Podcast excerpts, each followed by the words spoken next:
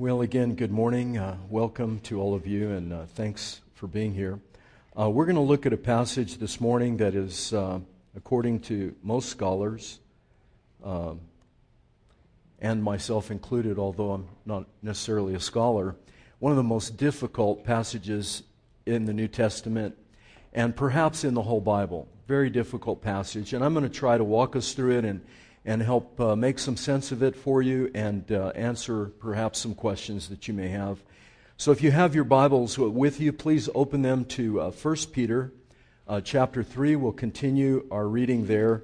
And um, we're going to look at these verses starting in verse 18 and running through the uh, end of the chapter, verse 22. And so now hear uh, God's word. For Christ also suffered once for sins, the righteous for the unrighteous, that he might bring us to God, being put to death in the flesh, but made alive in the Spirit, in which he went and proclaimed to the spirits in prison, because they formerly did not obey, when God's patience waited in the days of Noah, while the ark was being prepared in which a few, that is, eight persons, were brought safely through water.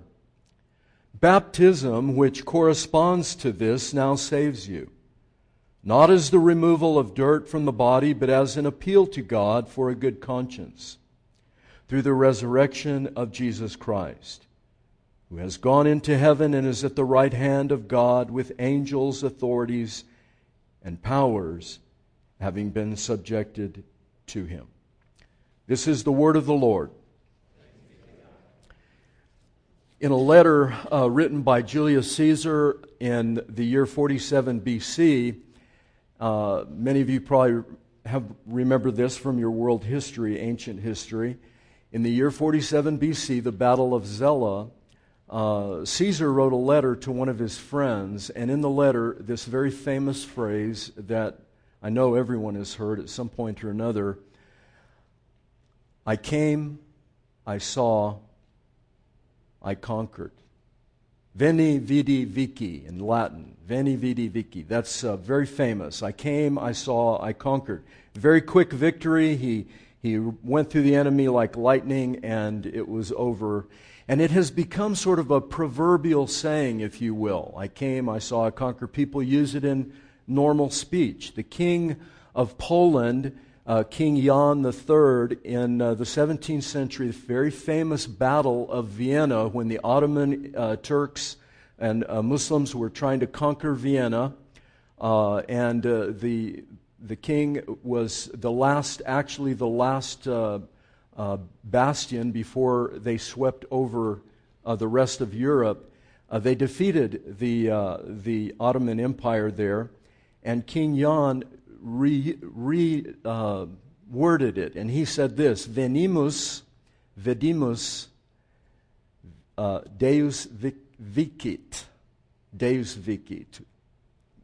We came, we saw, God conquered. And then, of course, some of you remember Hillary Clinton. Uh, no boos, please, just Hillary Clinton. 2011, uh, Muammar Gaddafi was killed in Libya. And uh, Hillary very famously said, We came, we saw, he died. And so that is uh, how this passage uh, from Julius Caesar's letter has been used a, a, a phrase that means to conquer and to conquer quickly and with absolute and complete destruction. First Peter, this passage we just read, is perhaps one of the clearest expressions of that phrase. I came, I saw, I conquered. He came, he saw, he conquered. The problem is that we get caught up in those verses 19 through 21 that talks about Noah and going and descending into the prison and all of this and it just it just automatically all of our thinking zeroes in on that and we think, "Oh my gosh, what is going on here?" And we can lose sight of what Peter is really communicating. And that's what I'm hoping very much that I can do today. That this passage is absolutely essential to understanding Christ's victory. Christus Victor. That was a slogan of, of the ancient church. Christus Victor. Christ, the victorious one. But the passage is very difficult to understand. Martin Luther said this This is a strange text, and certainly a more obscure passage than any other in the New Testament. I still do not know for sure what the apostle meant. And let me tell you, Luther's not alone. I have spent hours and actually several weeks, not just this past week, but I started studying this months ago. And I have read everything from the ancient church fathers up until today, the modern uh, commentators, and nobody really has a, a clear picture of what's going on except for me. And so I'm going to clear it all up this morning. You're going to leave here saying, Our pastor is a genius. And the only one that knows the real meaning. Well, you know I'm kidding, tongue in cheek. Uh, but let me give you a little bit of background. And what I'm hoping that you'll do, if you take your bulletin, the passage is printed in your bulletin, and you look what I've done here in mine, you may or may not be able to see that. If you just bracket verses 19 through 20, just draw a box around that and pull that out for a minute and see that that is a parenthetical, what we call a parenthetical statement. Peter just drops that in there for a very, very good reason, and I'm going to explain why. But without getting all caught up in what does it mean he went to prison? What does it mean he preached to the spirits in the prison? What does all that mean? in the days of Noah, what's going on with all that? Just pull that out for a second it's part of the text. He put it there for a very, very good reason. And, and let me see if I can explain it. Over time, over history, up until today, scholars have basically broken this down into four views. Uh, actually, three. I'm going to add a fourth one that's, that I think needs some consideration, but four views. And let me explain them very quickly. And, and many of you have probably heard this. And if you have questions, after church. I'll be happy uh, to answer them for you. The first one, and the one that's probably, probably most confusing and maybe the most well known, is what we call the descensus ad inferos. Descensus ad inferos, or the descent into hell. And those of you that grew up reciting the Apostles' Creed, and we recite that creed here in church, you know that it says, He descended into hell. And so we, we have been confessing this forevermore in the church. The Apostles' Creed goes back to very early in the church, first two, three centuries uh, of the church, and it has this phrase, descended into hell. Now it's interesting that the Apostles' Creed, listen carefully, was never adopted by any ecumenical council, although it is world, you know, used worldwide. Whereas the Nicene Creed, was adopted by the Council of Nicaea uh, and the rest of the church universally, and it doesn't have this phrase. But immediately, what happened, because the phrase was in the Apostles' Creed, and because of this passage here in 1 Peter, theologians of that day, the ancient fathers, and later on, uh, the time of Augustine, tried to figure out what is meant by he descended into hell.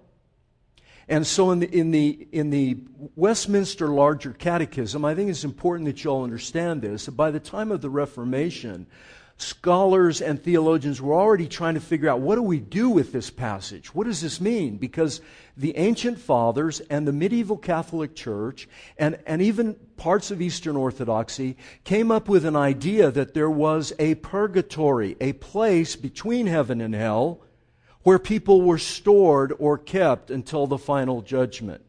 And those of you, my wife was raised Catholic, I was raised Eastern Orthodox. Many of you have come up in those traditions or a tradition like that, where purgatory is very well known. We all know what purgatory is. In fact, even religions outside of Christianity have ideas of purgatory a storage place. And so we think of the, the chapter in Luke uh, where he talks about Abraham's bosom, where uh, Lazarus and the rich man, Lazarus was in Abraham's bosom and the rich man was in hell. And there was a gulf between them. Well, this idea that Jesus descended into hell between his cross and resurrection is even in many study Bibles today, not Reformation study Bible of any kind or any good study Bible, but in some of the uh, more obscure ones, that Jesus went into hell for three days, and there he either suffered or he preached to the people and spirits that were in hell, or he preached to, and again, there's variations. One scholar said there's possibly, because of the difficulty of the Greek syntax, and believe me, I have gone over it and over it, it is very difficult. The, the difficulty that there may be possibly, listen to this, 180 possible combinations of how this particular set of verses could be interpreted. Do you realize how difficult that is? Now, whatever Peter meant, Peter understood it. Yes? And Peter's original audience understood it. But something is lost in our day. In other words, through history, we have, have come to uh, uh, find it very difficult. So let me get back to what I was saying. He either went into hell and preached to these spirits, or, as the Westminster Larger Catechism, our catechism says, he descended into the grave. Hell, Sheol, being same as grave, which is in fact the case. One thing you need to know whatever position you want to take with respect to Jesus descending into hell, this is not in no way a scripture that supports post mortem salvation that people somehow are going to get some second chance. You can't create a doctrine on anything like one scripture, especially when it's as confusing as it is. So there's one of the theories. Second one is what's called a post uh, resurrection claim. The one, other one is pre resurrection. This is a post resurrection claim that Jesus, sometime between his death and his ascension into heaven, proclaimed to the spirits uh, all the spirits, all the authorities, and all the powers that be that he had won a victory. This one was popular for a while and then it, it lost uh, its popularity. The third one I'm going to suggest or bring before you and uh, uh, is, is well liked by many, many scholars today and uh, probably is more reasonable than the other two. And this is that somehow, by the power of the Holy Spirit, the pre incarnate Christ preached through Noah, okay, to that generation, the Noahic generation, who were very wicked, and they rejected Noah's message because Noah, according to 2 Peter, was a preacher of righteousness. And that this parallel is what Peter's trying to get across the parallel between Christ preaching through Noah and Christ now preaching through the apostolic church, that, that, those two things are parallel and similar enough that he wanted to bring that story in and explain it. Uh, that just like Noah was vindicated and his family rescued through the flood, you, Christians, in, in Peter's day and in our day, by extension in our day, we also will be preserved and protected. People will, in fact, reject our message just like they did in Noah's day, and, uh, and we will be preserved and saved in the ark, which is baptism. Okay? Third view. Then there's a fourth one that is more recent, and this was lost because the texts were lost and were rediscovered in uh, about the 19th century. These are the, the uh, a tradition that's around the book of Enoch, an apocryphal book. Uh, and it, did any of you see the movie Noah with uh, Russell Crowe? Anybody see that movie? Well, that movie was based on the book of, of Enoch, not on the Bible. And so the Watchers and all that were all from that book. The interesting thing is that this tradition of Enoch and Noah and the Watchers, the spirits, the evil spirits, uh, that you read about in Genesis 6, that tradition, even though it was lost documentarily, in other words, they didn't have the documents until they were rediscovered back in the 19th century, the tradition was very, very strong in Asia, in Turkey. In fact, everybody knew it. All the Gentiles knew it, the Jews, everybody understood it. It was just a well known, it's kind of like the legend of Paul Bunyan. You know, one of those types of things where Maybe it's true, maybe it's not true. But of course, there's not a blue giant ox, right? But, well, it's a nice story. And so, this Noah, Enoch story and the flood and the, and the uh, watchers was also very deeply embedded in that tradition. And a lot of scholars that have read the book of Enoch now and have studied it say Peter may have been drawing on that well known tradition for the same reason as the third version. So, all right. Have I confused you well enough up to now? Yes? Okay, thanks. I'm glad you're totally confused because so am I. Look, we may never know, and you're just going to have to accept this. There's parts of Scripture that you may never understand. And when you die, you may never understand them either. When you get to heaven and you say to Jesus, You know, I really want to know what uh, 1 Peter chapter 3, 19 through 20 uh, meant. And, you know, Jesus is probably going to just pat us on the head and say, You know, isn't that nice? Now go play in the River Jordan and leave me alone. You know, we, we seem to think that, that somehow magically we're going to get to heaven and understand everything. And that just isn't the case. We're still creatures, and He's still the Creator. He's sovereign, we're not. He knows stuff we don't. He knows everything comprehensively. We know everything only uh, by, by analogies. And so we come at things, and, and we will always have to understand things by some tangential means where he knows everything comprehensively. And so we often in our theology class, we tell our students, uh, you can know God, you can apprehend God, but you cannot comprehend God. Only He comprehends Himself. Only He knows everything about Himself. So we may never know exactly what Peter meant or exactly what the original audience understood, but we do know some very key things. And this is what I want to point out with you today. And we'll do this quickly, and I think you'll see where Peter was going and why getting down too much into the weeds of whether or not there's postmortem salvation. Did Jesus actually go into hell itself? Uh, what was going on there? Instead of being overly literal, let's see what he was trying to communicate. That is crystal clear.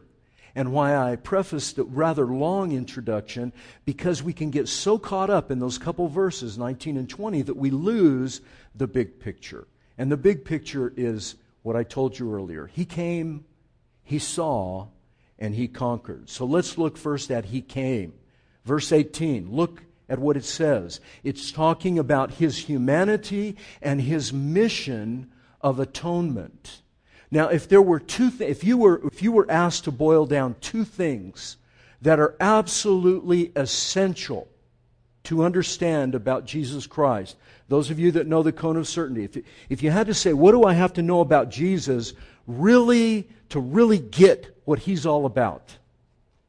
You would have to understand his humanity and you would have to understand his mission of atonement. That he came as a human being. And the reason that he came was not to show us the way, not to set before us a whole pattern of uh, behavioral uh, uh, rules and say, follow these. This is the way that you get to God. Follow these rules and you'll get to God. That isn't what he came to do. He came to be a human being and then to make atonement to satisfy the requirements that God had laid upon every human being at the very beginning of creation, and in which every one of us, to some degree or another, have failed Him. Christ suffered once for sins, the passage says, past, present, and future. Christ came to suffer for sins. In other words, he came to step into our place. Look at the, the second little phrase the righteous for the unrighteous. This this is what is called penal substitutionary atonement. That's a, the, the uh, theological term, but it doesn't hurt for you to learn that. Penal substitution. It means this that the criminal is found guilty, and the criminal has to pay uh, a, a price for that crime. And the just thing to do is to make them pay because they did commit the crime. So if the judge went, if the judge went, ollie ollie oxen free, you know what, I'm a nice guy, I'm a nice judge, I love, therefore I'm just going to let you go. Well, that sounds nice, but what about the people that he murdered? What about their families? What about the property he stole? What about the, the, the, goods that were taken away from those people? What about the injustice? The family, the people that were hurt, all of this other stuff over here would have been uh, treated unjustly. So a just judge has got to levy punishment for it to be just. But the story of the Bible is I don't know if y'all, I, you know, I like movies, and I'm not ashamed to tell you I watch movies. Um, one of the best movies that I've ever seen. Uh, and, and, it's not for children. You, you know, parents, please be careful, age appropriate. But it's the movie To End All Wars. Have any of you seen that movie, To End All Wars, with Kiefer, Kiefer Sutherland? It's a true, true story of uh, the building of the Thailand Burma Railway by the prisoners that the Japanese army uh, caught. Uh, you know, how many of you seen the bridge over the River Kwai? That's the story. Okay? Only this story is more true than The Bridge Over the River Kwai. To End All Wars, a magnificent movie, very brutal. Uh, there's a little bit of language, but the, the clearest, that you will find very few movies made in Hollywood, the clearest expression of the gospel you'll ever see in your life. And they don't even hide it, it's just overt, it's out there for everybody to see. It's really amazing, beautiful piece of film. In that movie, there are two uh, times when in the prison camp, one prisoner steps in and takes the punishment for another prisoner for another situation. The first one uh, is that the, the work crew is working and a shovel goes missing. And at the end of the day, the uh, Japanese army, uh, the prison keepers, the guards are counting the shovels and the picks and the axes and all the other things because they, they don't want the prisoners to have any of those things uh, at their own leisure. They have to use them for work only. And one of the shovels goes missing. And the, the commandant is very brutal in this movie. And he was, in fact, a, a real person and he was very brutal. He is going to punish the whole group for the loss of this shovel. Unless you step forward, unless you tell me the truth right now, everybody is going to suffer. Everyone. And so the character in the movie uh, Yankers, he's one of the uh, uh, one of the American prisoners. They called him Yankers. Kiefer Sutherland. He steps forward and he takes the punishment for the group. Later on in the movie, it even gets it even they step it up a notch, and this actually happened. Another prisoner created an infraction, and to, le- to, to punish this prisoner, they sentenced him to death by crucifixion because he was a Christian. And in the movie, you'll see this. Amazing. We're going to crucify you. And the chaplain, who was not even a chaplain, he was just a self appointed guy, played by this, this uh, actor Mark Strong. Some of you may know who he is.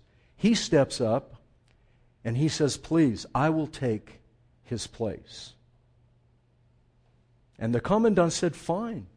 He's as good at you're in fact you're better because you're the one that's been leading all these people to Jesus. We're going to crucify you. Even better. And they do. It's very brutal. This is what substitutionary atonement is all about. It's someone else stepping in the path of the train, pushing the other person out of the way. It's somebody else getting in front and taking the bullet. It's someone else throwing themselves on the hand grenade. And every one of you that are parents knows what that is because many times parents do that for their children.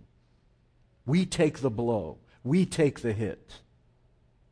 And if you were a child, and all of you at some point were a child, and it's hard to believe, but at some point we were all children, we know there are people, our parents and others, who took it for us and suffered in our place for us. Kathy Keller says that the level of happiness for a parent can only rise to the level of their most unhappy child. And I think that's true because we know what it is to feel deeply and to want to protect and guard from harm.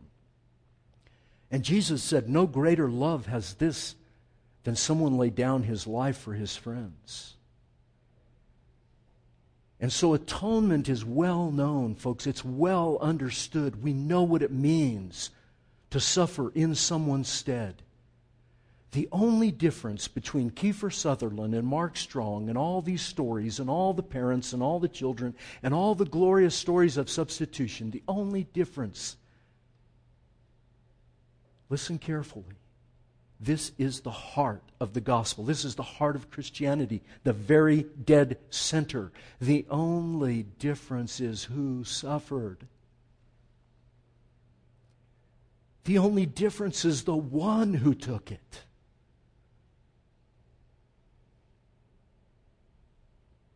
Christ suffered once for sin. Christ was the righteous for the unrighteous. Christ is the one, look at the end of the verse, who brought us to God. It was Him. Him and nobody else. Him and nothing else. He took the bullet. He stood in front of the train. He, he drank the cup of God's wrath completely to the bottom. And what Peter is saying to this group of people is look, this has got to be the ground on which you build your life. Not your denomination, not your doctrinal particularities, but who Jesus is and what he has done for you. And that, my, my dear friends, my congregation, the people that I'm giving my life for, and you are giving your life to this church, that is got to be the foundation, the bedrock upon which you plant your life. Otherwise, your Christianity is just going to be a bunch of malarkey. It is not going to ever stand up against the least little bit of persecution the least little bit. In fact, you see it today with the deterioration of the church, of our modern church, is just collapsing on itself. Everybody I know, including some of the greatest uh, theologians and scholars that, that if I mention them, you would know they are shocked at what is happening. Because Christianity in America is collapsing on itself. Because of bad doctrine, un- misunderstanding scriptures, lack of commitment, biblical inerrancy. We went through these for weeks, folks, talking about it. And this is a call to us from this one little passage. Peter is saying, Look, you have got to set your life on this bedrock. Otherwise, it's not going to hold up. It's not going to hold up. The least little wind's going to poof like that, and it's gone. And it will be gone. The tiniest little slight, and people get offended. You know, I've been saying it week after week. The tiniest little thing, or the tiniest little news blurb, you know, about some little, oh, we, we're uh, Christians in America, we're all being persecuted. No, we're not. There's no such thing as persecution in America. It may come, but probably not in your lifetime. But we act as if we're just, we're just being assaulted with, with no end in sight. And all the time, there are people that are really living this, that need their lives, folks, listen, planted on that bedrock. And so, this doctrine of substitutionary atonement, this idea that Jesus for me, Him for me, you cannot just take it lightly. You can't just go over it. And that's why, by the way, Peter put it right in the center and why he surrounded this with, with some pretty amazing stuff, including this difficult passage uh, 19 through 20. He came, he saw, let me do this quickly, we may have to come back to it next week. He saw, this is his assault. This is 19 through 20. Whatever else the verses mean, what it does mean is that when Jesus came, when he suffered once for sins, the righteous for the unrighteous, when he did that, that he was making an assault with all of his power, all the power of God in his creation all the power of the resurrection, all the power of that atonement, every single powerful molecule of power that was in the blood of Christ was directly assaulting the powers of heaven and hell and everything in between. Angels, demons, walker, uh, uh, the, the, the watchers of Noah's uh, legend and Enoch's legend, whoever these powers are that the ancient world believed in and knew were there, that we modern people tend to forget, Jesus went and proclaimed victory. Somehow. he proclaimed that victory. I think he, he knows, we know how. And he uses this analogy with Noah. Noah is the narr- is, is the, the, the, the, the, way he, the way he analogizes it. He said, like Noah, sin, listen, folks, sin is a prison. Any of you that have been addicted, I know what it is to have uh, an, an, addiction. I think some of you know what it is to have an addiction. Uh, I, I know what it is to, to be captive, to have my life captivated by something to where I can't let go.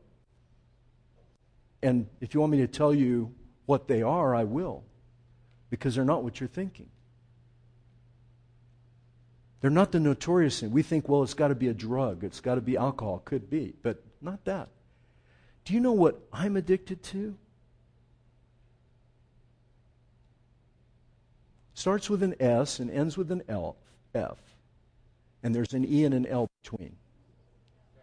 S- self, just like you. Hey.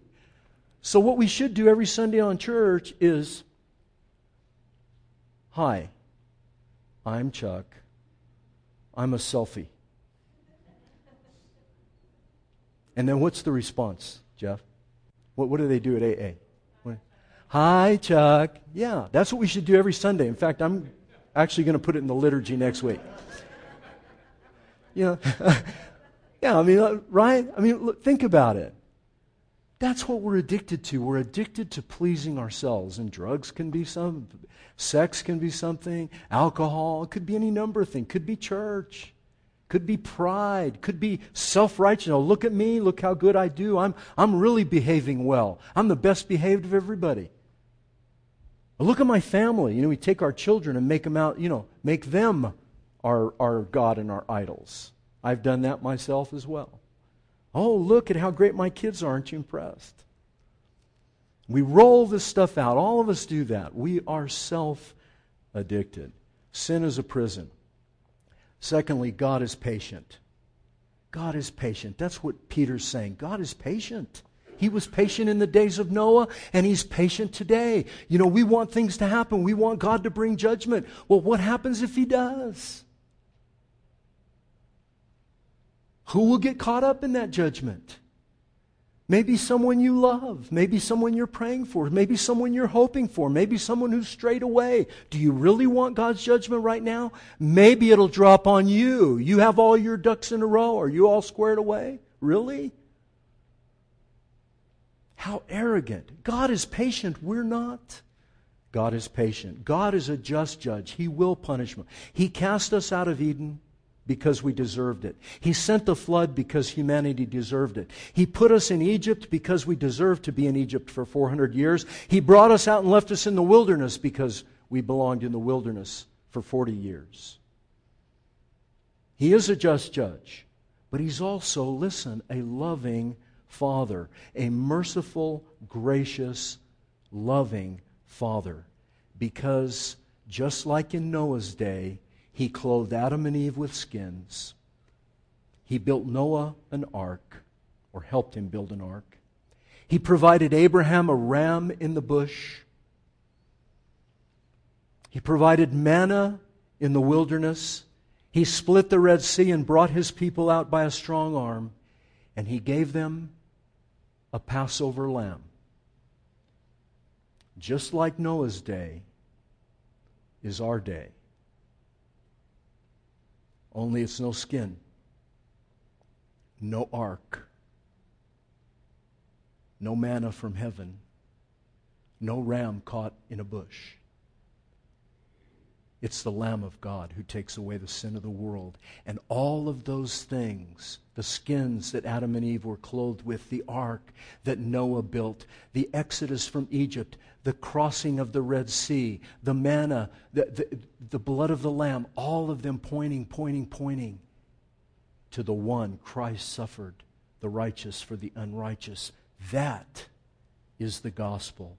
And that is why Peter put this part into the scriptures. I'm going to have to stop and we'll pick it up next week, but he's making a very strong point that those of us that are in a world like Noah's world, that is not readily accepting the preaching of righteousness, that we are going to have to bear down on the one thing that will float your life, the one thing that will buoy you up when the floods come, and that is Jesus Christ plus nothing.